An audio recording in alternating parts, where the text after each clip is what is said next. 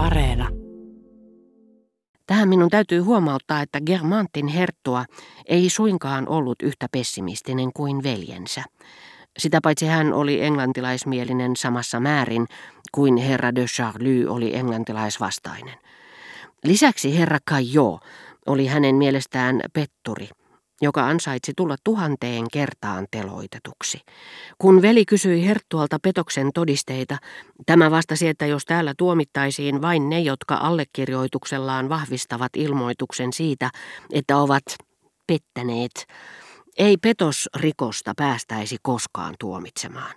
Ja siltä varoin, ettei minulle tule tilaisuutta palata asiaan, totean lisäksi, että mitä puhtaimman Kajoo-vastaisuuden elähdyttämä Germantin herttua tapasi kaksi vuotta myöhemmin englantilaisen sotilasasiamiehen ja tämän vaimon erittäin sivistyneen pariskunnan, jonka kanssa ystävystyi samoin kuin oli ystävystynyt Dreyfusin tapauksen aikana kolmen viehättävän naishenkilön kanssa, ja mainitessaan heille Kajoosta, jonka tuomitsemista piti varmana ja rikosta kiistattomana, joutui heti ensimmäisenä päivänä hämmästymään, kuullessaan sivistyneen ja hurmaavan pariskunnan sanovan, hänet luultavasti julistetaan syyttömäksi, häntä vastaan ei ole minkäänlaisia todisteita. Germantin herttua yritti silloin esittää perusteluksi, että herra de Norpois oli oikeudessa todistajana, katsonut täysin lannistunutta Kajota ja sanonut, te olette Ranskan Jolitti. Niin, herra Kajo, te olette Ranskan Jolitti. Mutta sivistynyt ja hurmaava pariskunta oli hymyillyt ja pilkanut herra de Norpoita, esittänyt todisteita tämän vanhuuden höperyydestä ja huomauttanut, että Kajo oli täysin lannistunut. Vain Le Figaron mukaan, mutta että todellisuudessa hän lienee ollut varsin ivallinen. Germantin hertuan mielipiteet olivatkin muuttuneet ripeästi. Se, että muutoksen aiheutti englantilainen rouva, ei ole niin merkillistä kuin sellaisen ennustaminen olisi saattanut olla vielä vuonna 1919, jolloin englantilaiset haukkuivat saksalaisia hunneiksi ja vaativat kovia tuomioita syyllisille.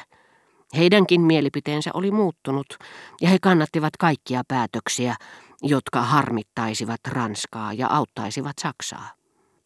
Palataanpa herra de Charlyyn. Kyllä vain, hän vastasi tunnustukseeni, että en ymmärtänyt.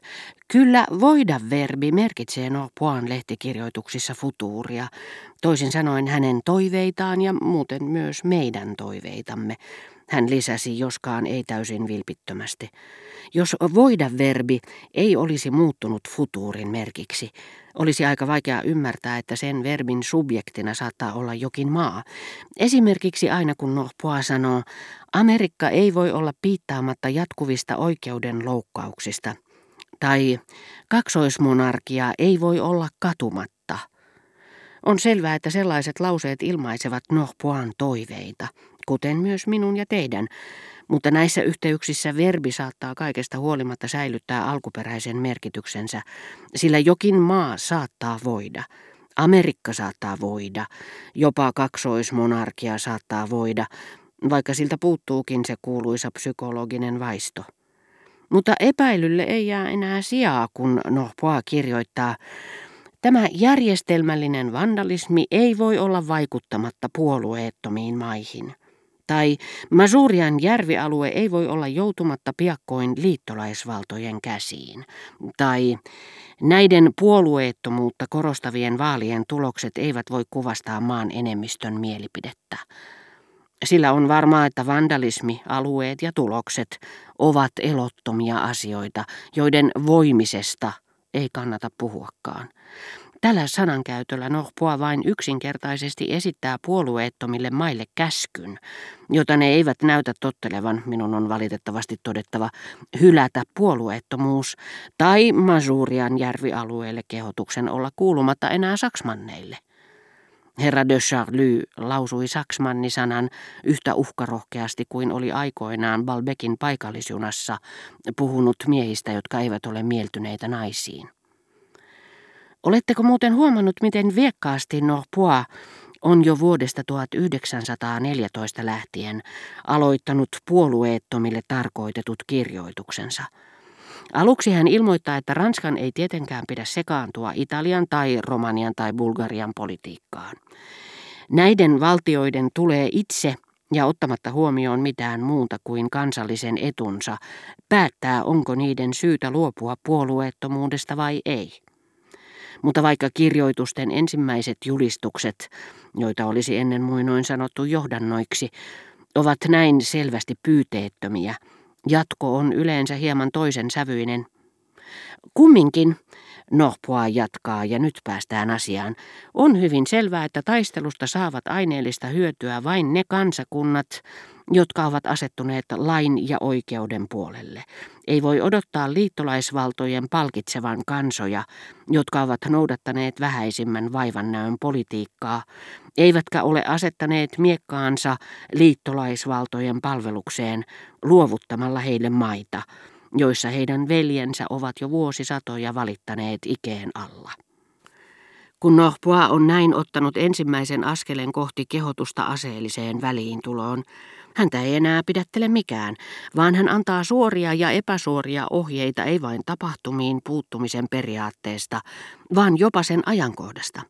Tosin hän sanoo kuin oman ilmauksensa mukaan tekopyhä saarnaaja.